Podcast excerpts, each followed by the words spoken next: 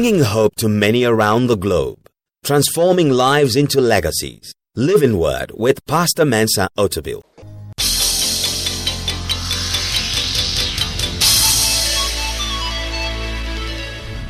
And now, today's word. Number three, after you have received all recommendations, commit all advice to God. After you've consulted with people, take time to present all your options before the Lord in prayer.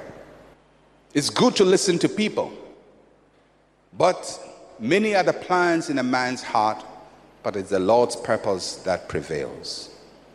Good advice does not necessarily mean the will of God.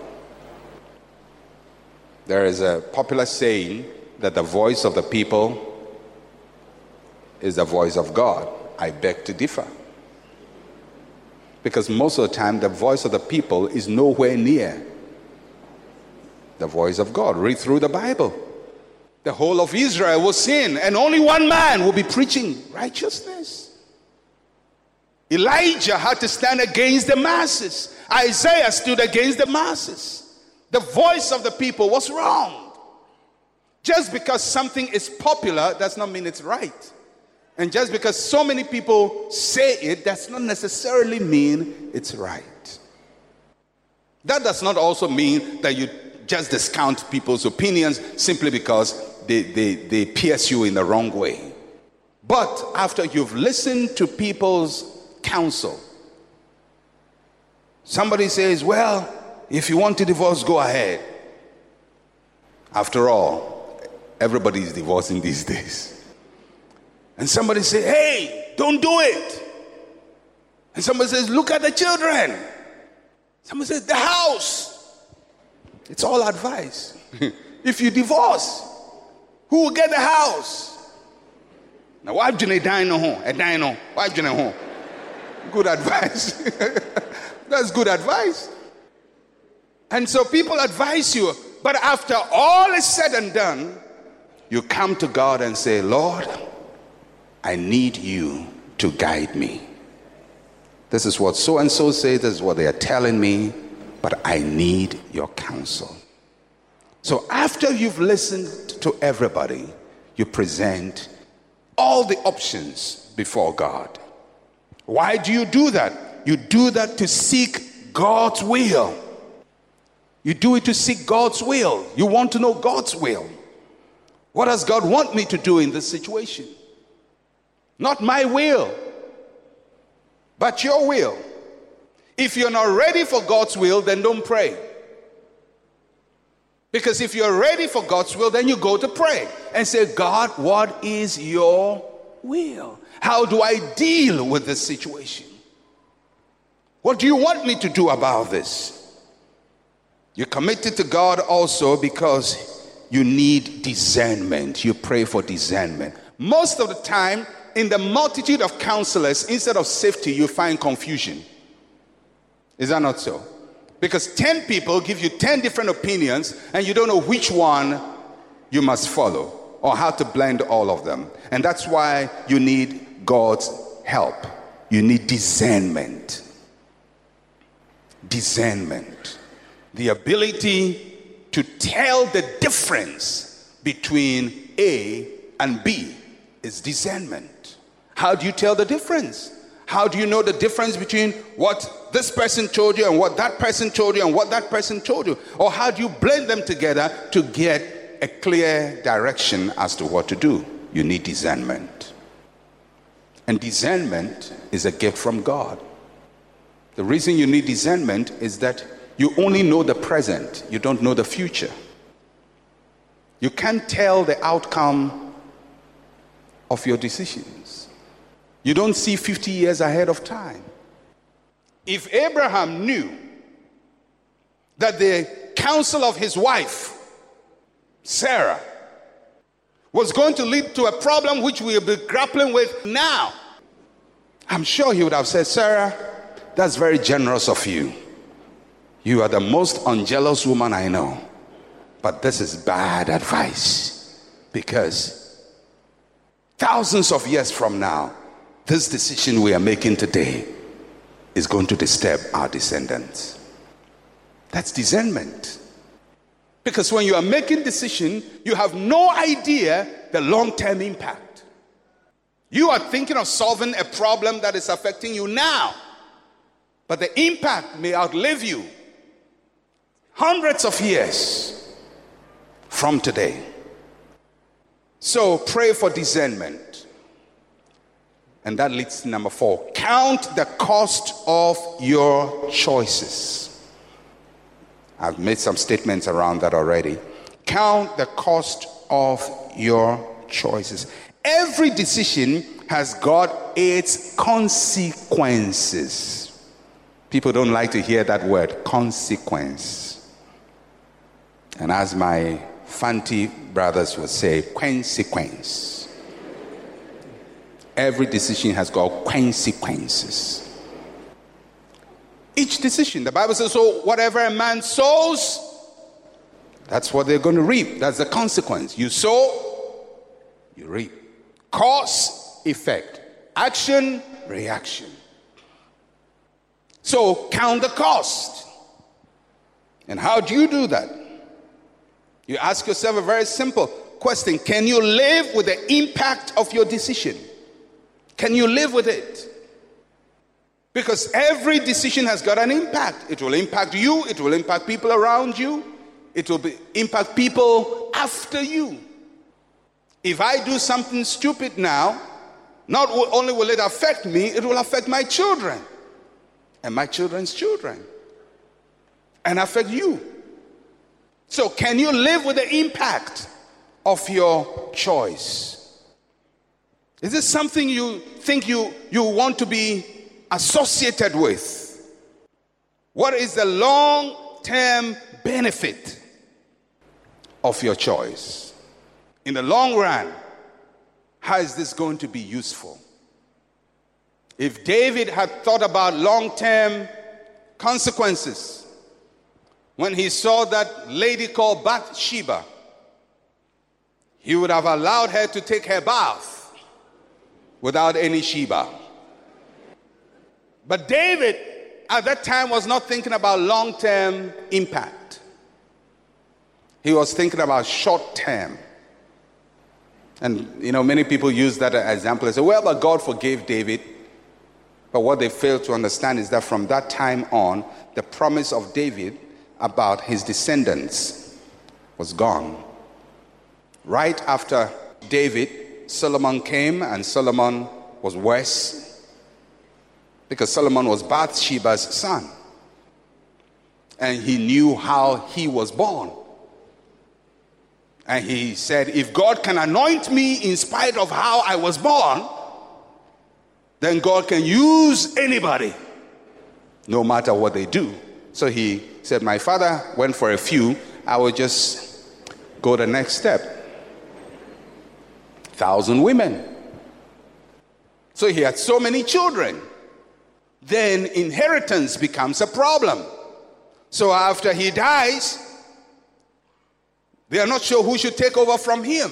Eventually, the Israel is separated, is divided into the north and south. Israel and Judah. And from then on, there is no peace in that land.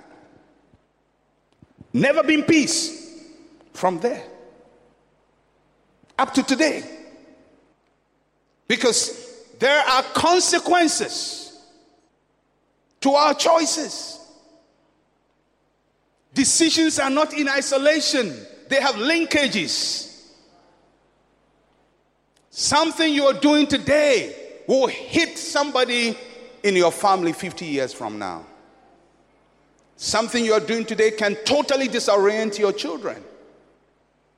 Something you are doing today can make your descendants look back and curse you. Just like we can look back today and said, had Abraham not gone to take Hagar, the story will be different. Somebody is going to say, had that man not done what he did, this family would have been better there are consequences. So count the cost of your choices. There's a cost price. There's a cost price. You may be happy today, but it may cost you in the long term. It may solve your problem today, but it may cost you in the long term. You may be happy, your children may never be happy. So consider the cost. Are you ready to live with it?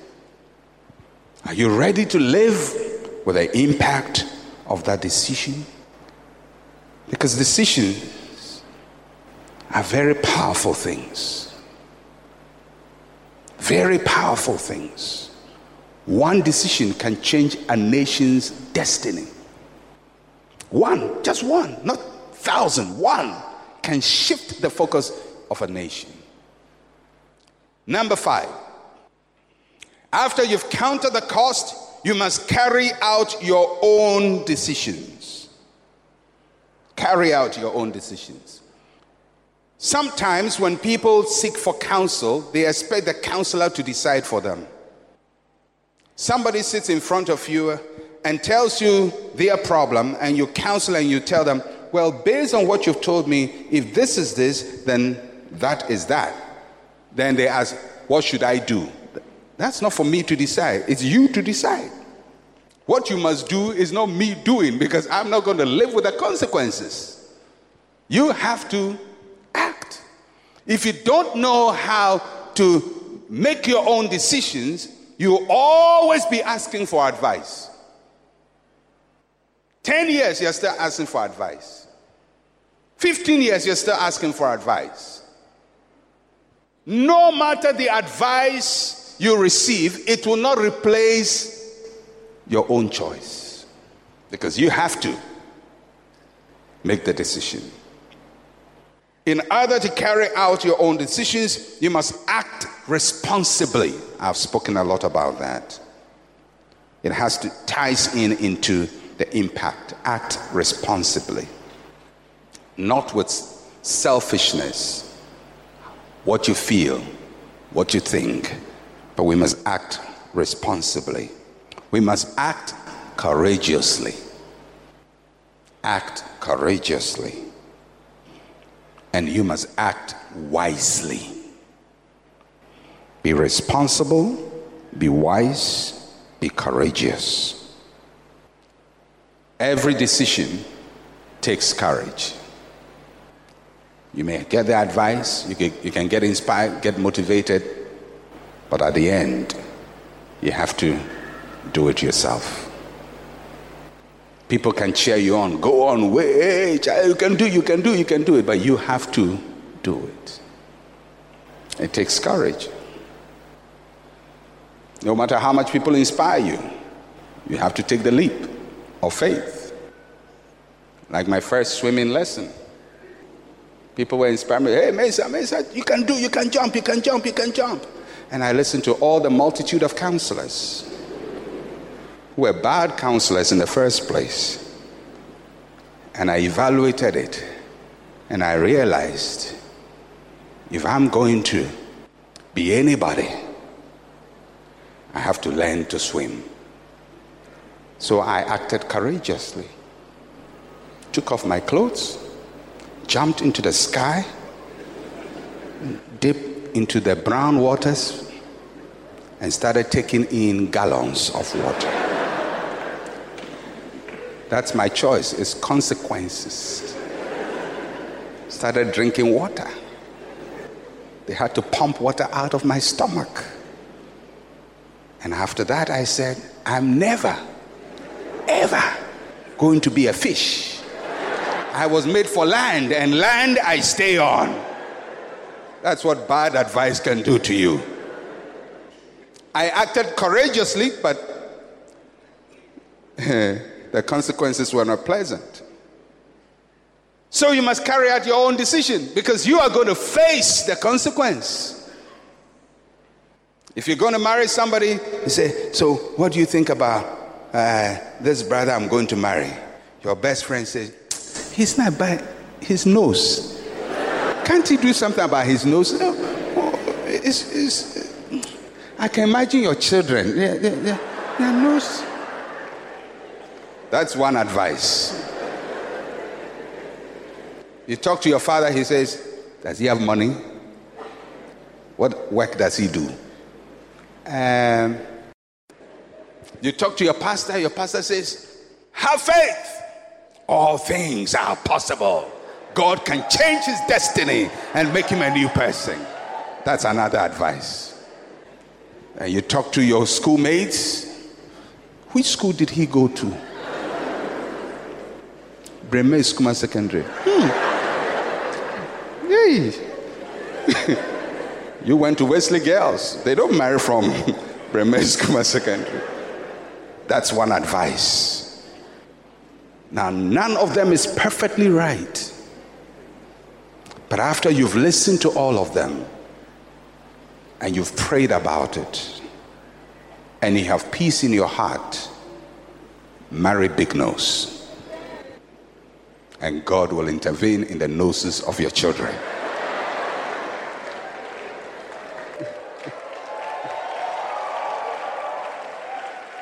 You, you, have to, you have to make the decision. Now, that means that after you marry, when you are going out, you may be watching the nose. Uh, can you breathe in a bit? Trying to dress up the nose, that's the, that's the after effects of your decision. You have to live with it. And when you go to your old old schoolmates and they are, and someone says, "Oh, my husband, he's from uh, Adisadel, and this one is from uh, uh, Augustine's, and that one is from uh, Mfantsipim." Oh, so what about yours? He didn't even go to school in Ghana.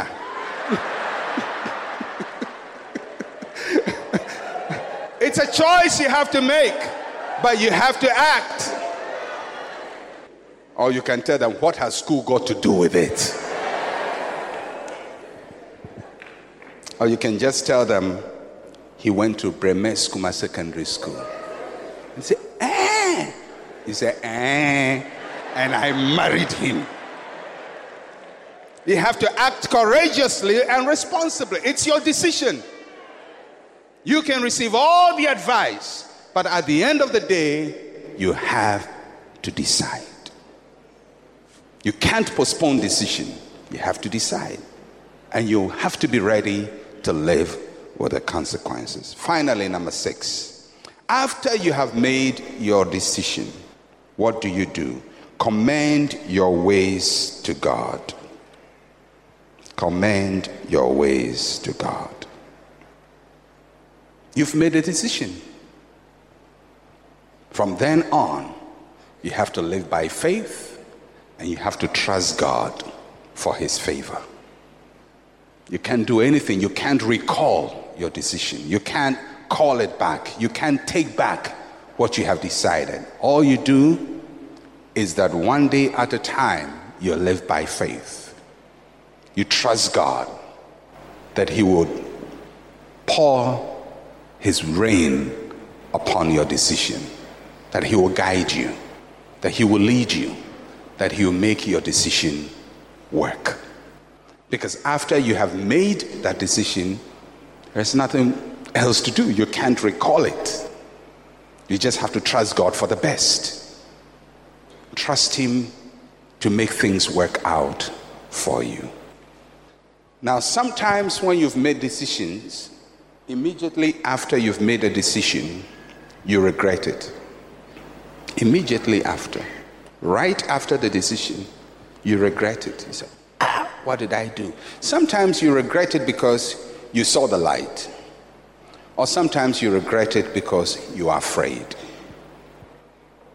And sometimes that fear has no basis. You just made a decision, you committed to it, and you're wondering, did I make the right choice? That's why you have to live by faith and not by sight. Walk by faith and not by sight. You have to trust God. If your decision has to do with marriage and you marry the person, the pastor is here and says, Say I do, I do. Say I do, I do. well, you said it. You could have said I don't, and that would be the end. But you say I do, I do. And the pastor blesses you. From now on, you are man and wife. See, he. what have I done? Sometimes it is fear because of the uncertainty of the future. And you're afraid, hey, will we make it? How will things turn out? That's why you have to live by faith.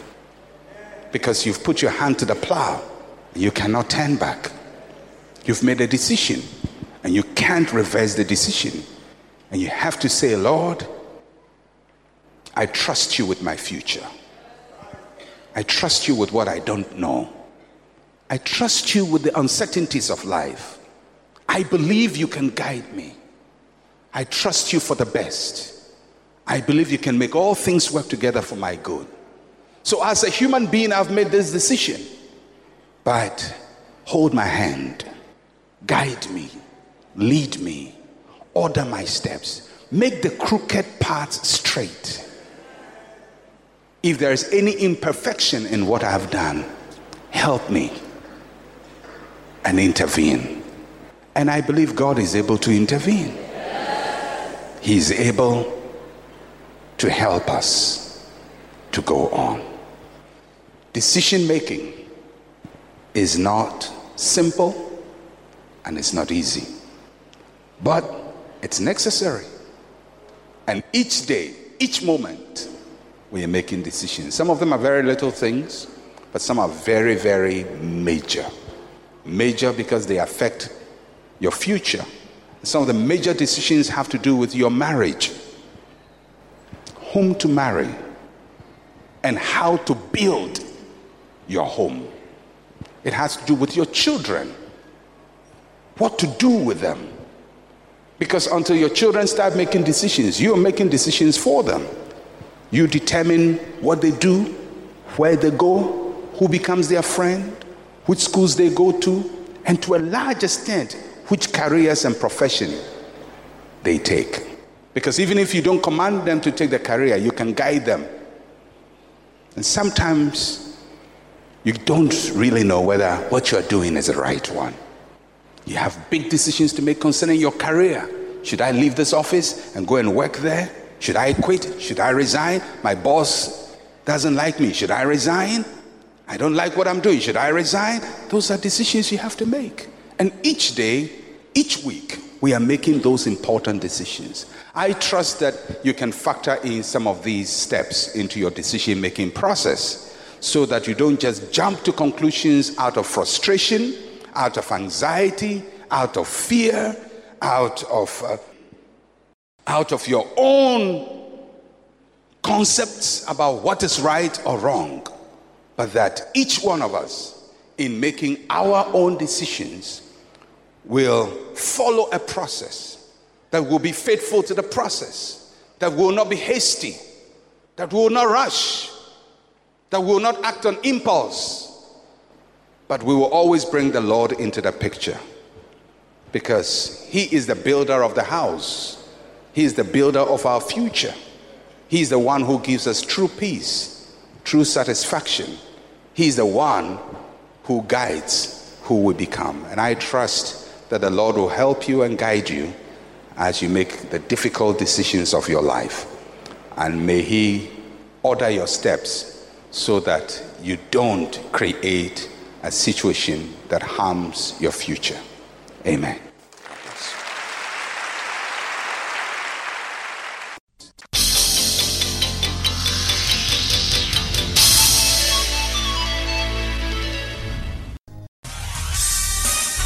Thank you for listening to Living Word. To interact with Pastor Mensa Otabil, like his page on Facebook. Follow him on Twitter at Mensa Otabil. Email otabil at centralgospel.com or call plus 233 302 688 000.